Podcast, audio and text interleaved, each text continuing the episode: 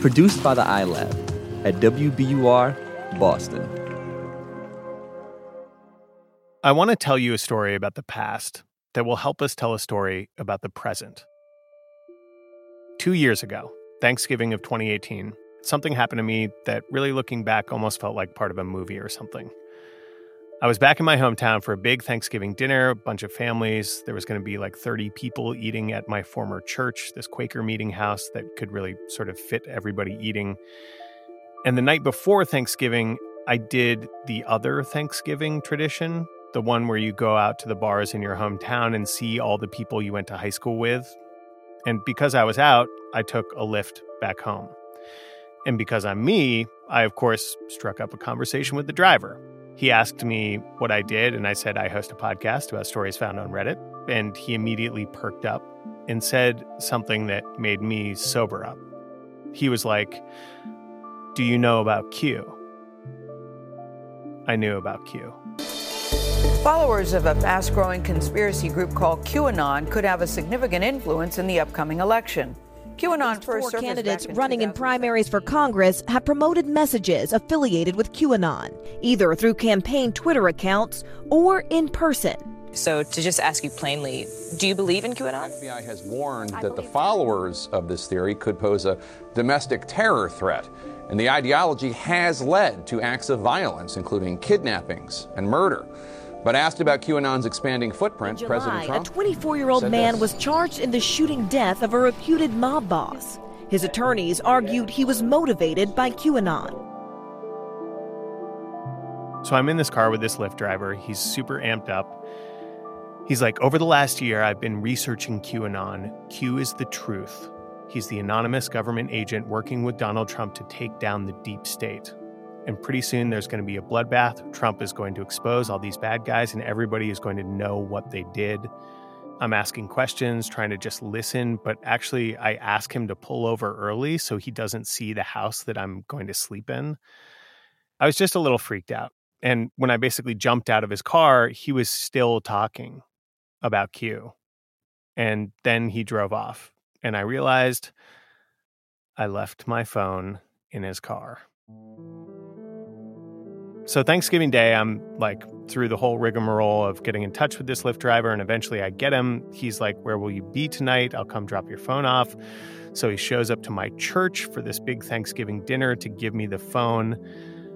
I'm so thankful that he has done this. So I have like forty bucks of cash to give him. And, you know, we had this big spread. So I got him a huge plate of food. Like, I've hooked this guy up, all the fixins. And I get outside with his food. He rolls down the passenger side window. I give him the forty bucks. He gives me my phone back. And then I try to give him this plate of food. And he's like, no. And I'm kind of confused. I'm like, no, no, no. I made this for you. Like, I've got turkey in here, stuffing, pecan pie, the whole deal. And he's like, no, no, no. It's the usual kind of polite, pushy battle. And then another really surprising thing happens. This guy bursts into tears, like violently crying. And he sort of stumbles out of his car and almost wanders into traffic, to the point where I have to basically pull him out of the way of cars driving in the road. It's really dark. I don't know what's happening. And I'm like, whoa, whoa, whoa, man, I'm sorry. Come over here. Get out of the road. And he is shaking. And I'm like, what's going on? And he says to me, one year ago, my mom died. And I told myself I wouldn't eat today. I promised myself I wouldn't eat today. And I'm just sort of floored. And I say, can I give you a hug? And he says, yes. So I do. And then he basically silently gets back in his car and drives away. Amory. Ben. For the past two years, I've been thinking about this guy. All I know about him is from this thirty-five minute conversation we had. But I keep thinking about how he had this huge trauma in his life with the death of his mom. And I can't help but wonder if he fell into this QAnon hole in part because he was grieving for his mom. Maybe he was searching for meaning in the absence of other types of support. I've tried reaching out to him to get his take on all of this. No response yet. But in the two years since that Thanksgiving Lyft ride, one thing has really become clear. The QAnon conspiracy theory has only gotten bigger, much bigger. There's a recent poll from the Pew Research Center showing that about half of all Americans have heard about QAnon at this point. And something like one hundred current state and congressional candidates are promoting QAnon messages. twenty-nine of them have already won their primaries. QAnon even came up in a question at a recent White House press briefing. I don't know much about the movement other than I understand they like me very much, uh, which I appreciate. But I don't know much about the movement. So, what started as a fringe conspiracy theory born in the aftermath of the twenty sixteen election has morphed into a kind of mainstream adjacent subculture here in twenty twenty. And to be clear, QAnon as a conspiracy theory is nuts. But it's also dangerous.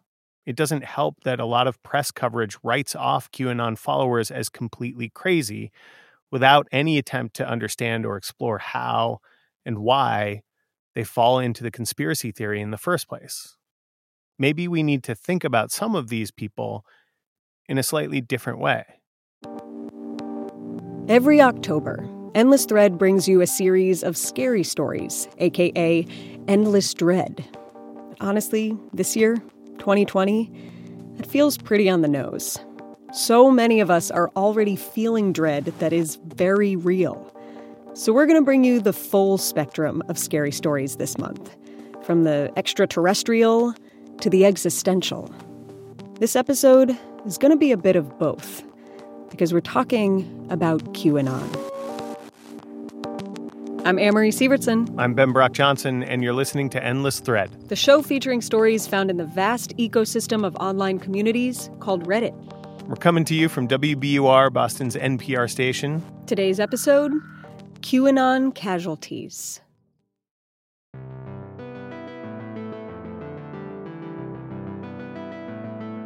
How would you describe yourself personality-wise? I'd say I'm a bit of a... Du- uh, bipolar personality, which kind of makes sense because I do have bipolar as well. I can be quite affable, um, very empathetic, um, just pretty funny, pretty really easygoing, like really easygoing. Things just don't bother me. Um, and then on the other hand, when I'm, say, down, I can be very agitated, very uh, sharp with my words, um, hyper impatient, and just generally quite irritable and not much fun to be around. This is Jitarth Jadeja. He lives in Sydney, Australia, with his parents. He's thirty-two years old, recently graduated from university with a degree in economics and mathematics. I like long walks on the beach, and I really hate most vegetables. Especially tomato, man. It's the it's it's just the texture. It's too gross. Jitarth has bipolar disorder, but his politics have also had extreme swings in direction. I used to be quite just like a libertarian left-wing guy, right? Just, just you know, like, yeah, dude, get rid of student debt, but like, you know, at the same time, I guess we need some level of government, whatever. He spent some time in the States, about six months on an exchange when he was in college, which is when he got obsessed with American politics, right around the time President Obama won a second term. The task of perfecting our union moves forward. He was giving that speech, his his, his election uh, winning speech, in front of like just this half semicircle of American flags, and it just it just looks so magnificent, right? I know it sounds a little silly, but it looks just just the pomp and the glamour. It just it just really caught my eye, and then that is also when I found Reddit. When Jitarth returned to Australia, he used Reddit to keep up with American politics and culture. He got especially interested in the lead-up to the twenty sixteen election. Bernie Sanders was quite popular on Reddit, so and I liked a lot what Bernie had to say. It seemed to me that he was the only one who was hitting on the actual, what I saw as the biggest issue, which is economic inequality. Um, I, I'm obviously biased because I study economics. Jitarth says when Trump won, he felt like he'd been betrayed in a way by the media. None of the political analysis he had consumed in the lead up to the election gave Trump a chance. and none of the explanations Jitarth found as to why Trump won, or how the pundits could have gotten it so wrong, felt satisfying. So, he started looking for answers in new places. I tried to find a media organization that had predicted Trump or was at least supporting Trump, and that's how I found Alex Jones. Alex Jones, radio host, political extremist, and big-time conspiracy theorist. The guy who sent his followers to harass the families of the victims of the Sandy Hook shooting because he said it didn't happen. The one who's worried about what the government is putting in the water. I don't like them putting chemicals in the water that turn the friggin' frogs gay. Do you understand that? As near as Jitarth could tell, Jones had been bullish on Trump winning when no one else had. I since found out that Alex Jones also said that Trump was going to lose during the election live feed, so turns out I was wrong about that as well. But at the time, he was all in on Alex Jones.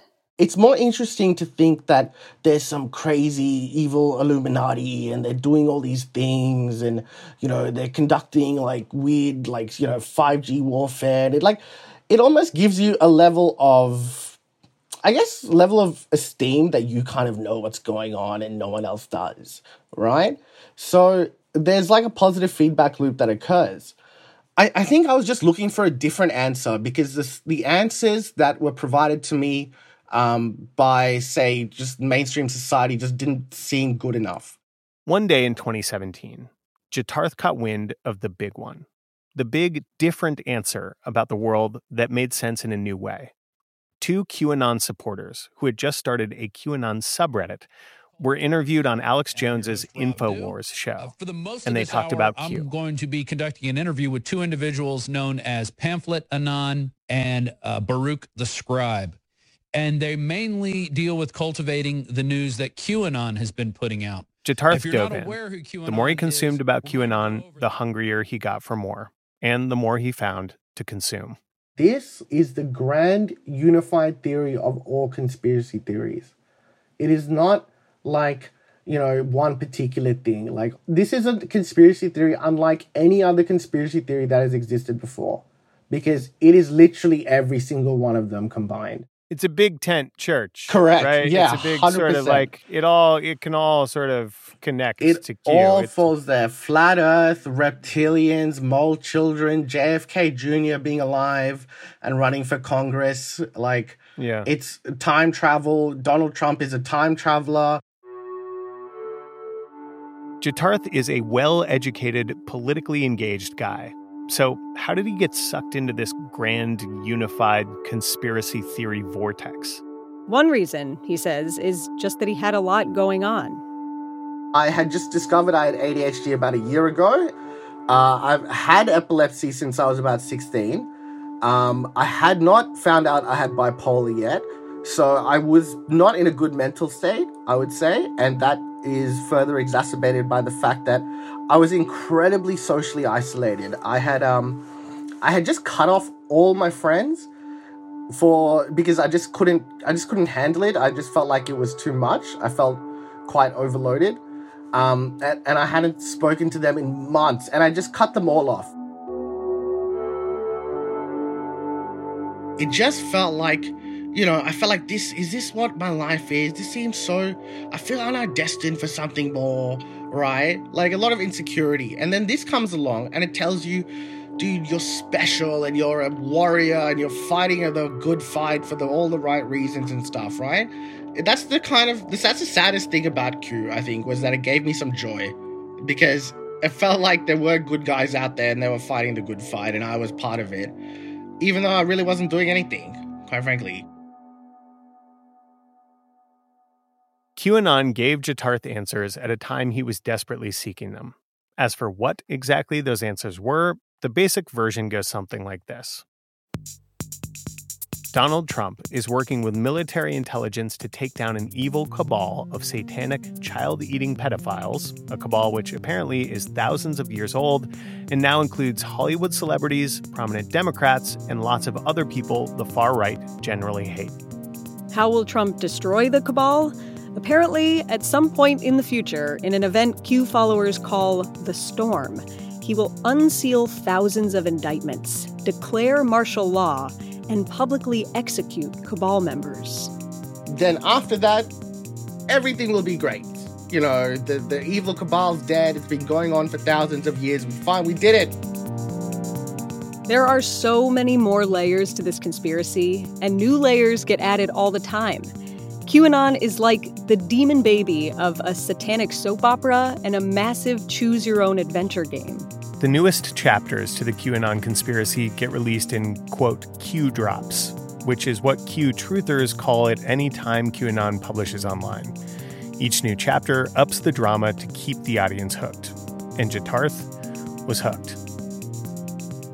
Q drops were like, you know, my drug, and I was kind of an addict. I'd just be like waiting for the next Q drop. All I could talk about was Q. I'd talk about it to everyone, like, you know, my family, like no one wanted to listen, all right, except for my dad.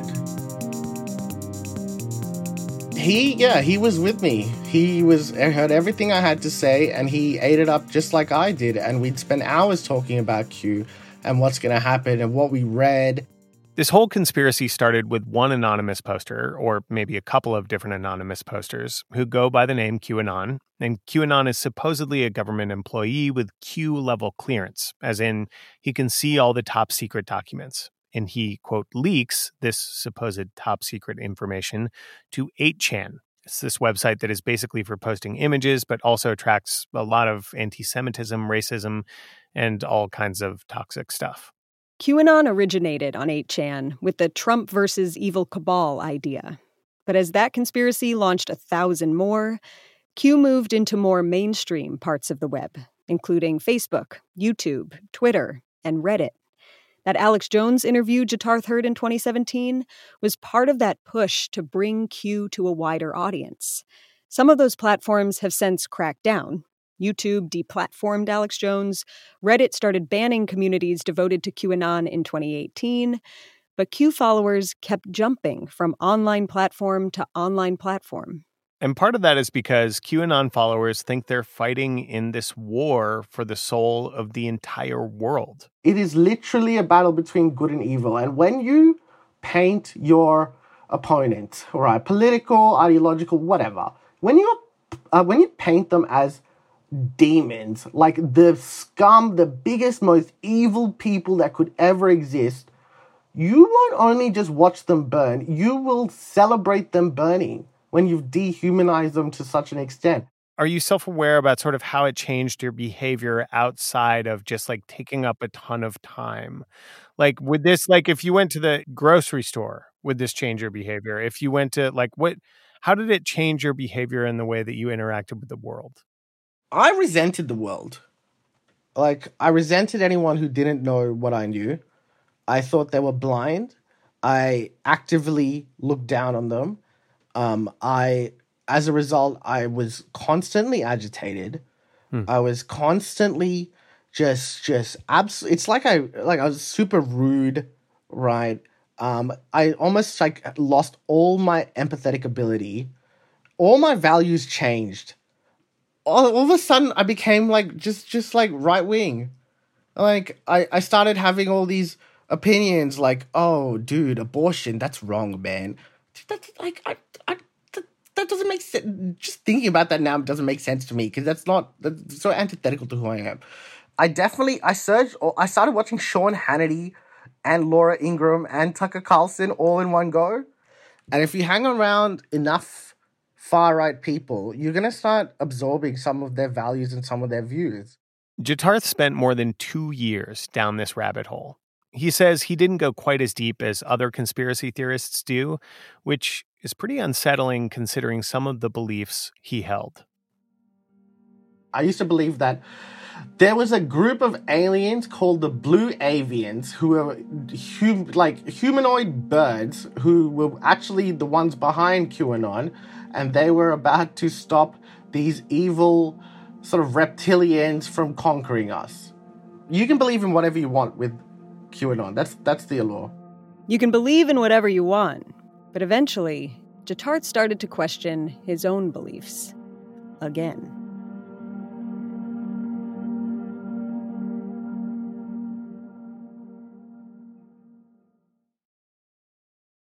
The world's clean energy future relies on ancient elements still in the ground. Without mining, there will not be a clean energy transition. But pulling them out of the ground comes at an environmental and human cost. Mining is intrusive, but the results are the building blocks for products that we use every single day. I'm Meghna Chakrabarty. Join me on point for Elements of Energy, Mining for a Green Future. Five special episodes. Listen and follow On Point wherever you get your podcasts.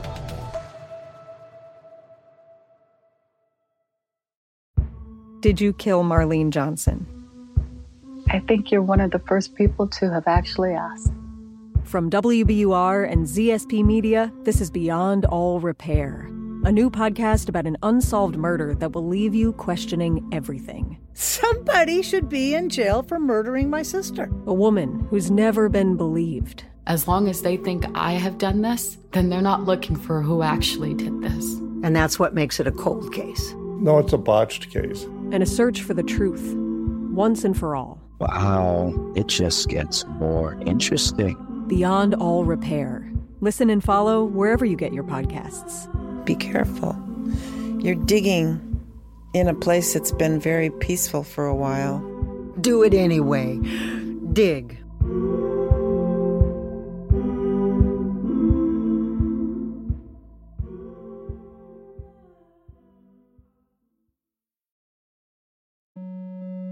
Jitarth had been obsessively following Q for a couple years when he started to have questions. Not about the humanoid bird aliens. No, that seemed credible enough. His doubt stemmed from much smaller, more technical inconsistencies. One of those inconsistencies had to do with all those sealed indictments that Q believers point to as proof of the evil cabal. Long story short, those sealed indictments are actually sealed court proceedings.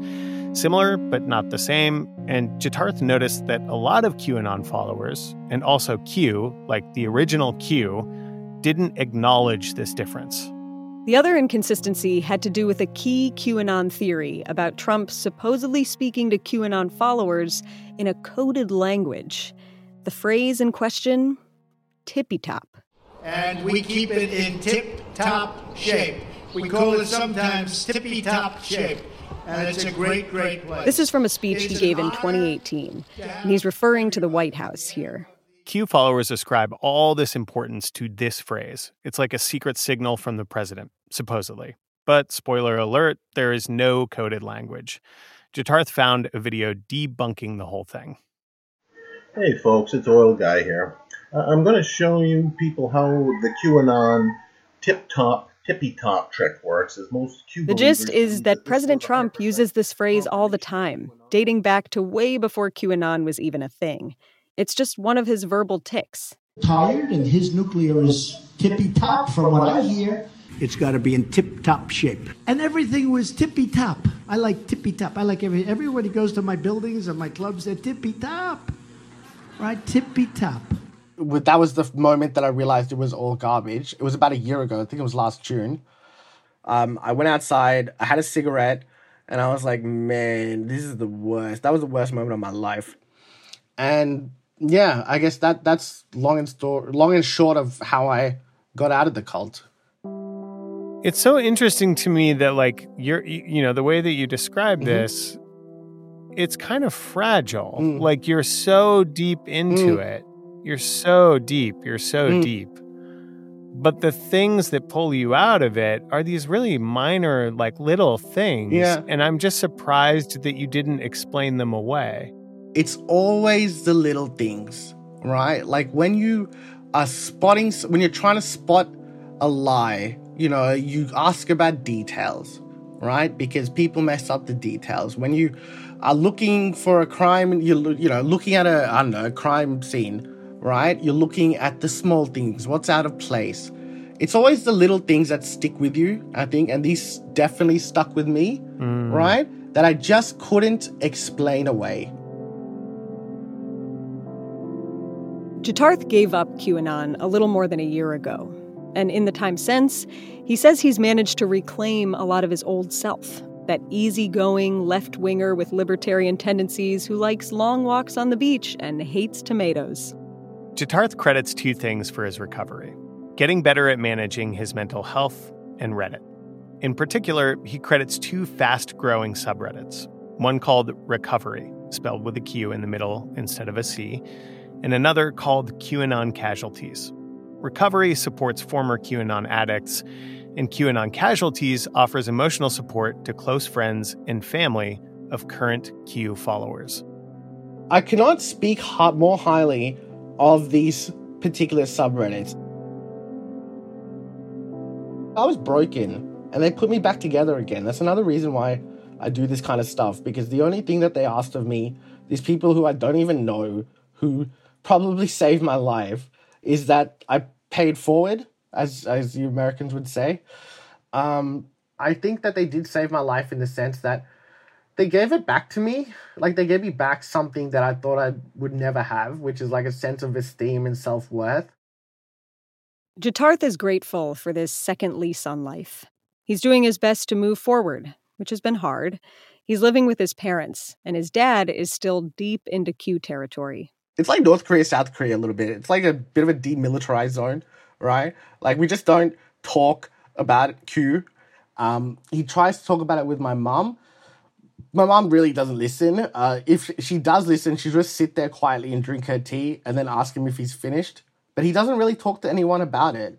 Like, he's just he just watches YouTube videos. He doesn't talk to anyone. He's very isolated at the moment. And it's like, yeah, I hate that, because I did this to him. I feel this is my fault. And that's kind of the reason why I'm so open about it and, like, willing to go on the record and everything. Because it's like, man, like, I have to do something. That's not something I can just let go. Um, like, I have to find a way to de-radicalize him. At the end of the day, like, I did this. It's not even Q that did this. I did this. I did this to myself. Like, I did this to my dad. And I, I don't blame Q. I don't blame Reddit. I certainly don't blame my computer. Um, I think in some way the only person I could blame is myself. But I try not to loathe on myself too much, if that makes sense. Jitarth got in deep, and then he got out. But his dad is still flying around this QAnon vortex. And there are plenty of examples of this, situations where QAnon seems at the verge of breaking a family apart.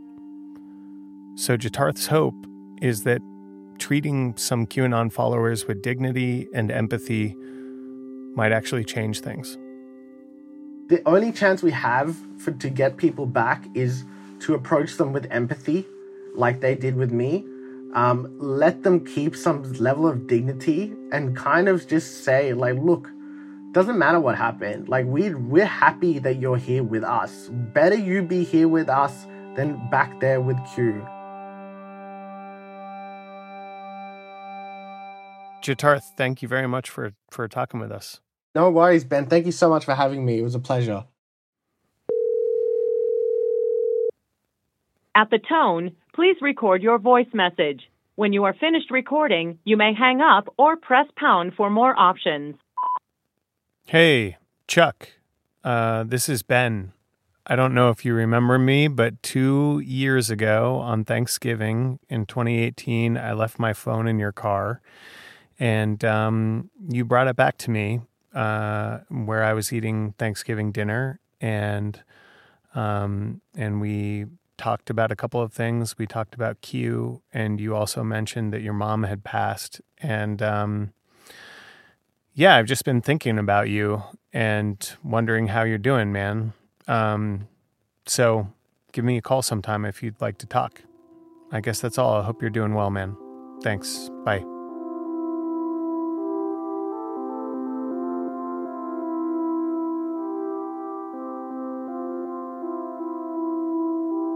Endless Thread is a production of W B U R, Boston's N P R station, in partnership with Reddit.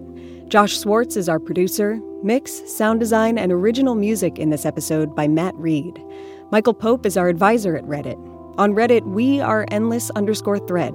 If you want to contribute art for an upcoming episode or give us a story tip so we can tell it like we did today, hit us up there. My co-host and senior producer is Ben Brock Johnson. I'm co-host and producer Amory Sievertson. We'll let ourselves out.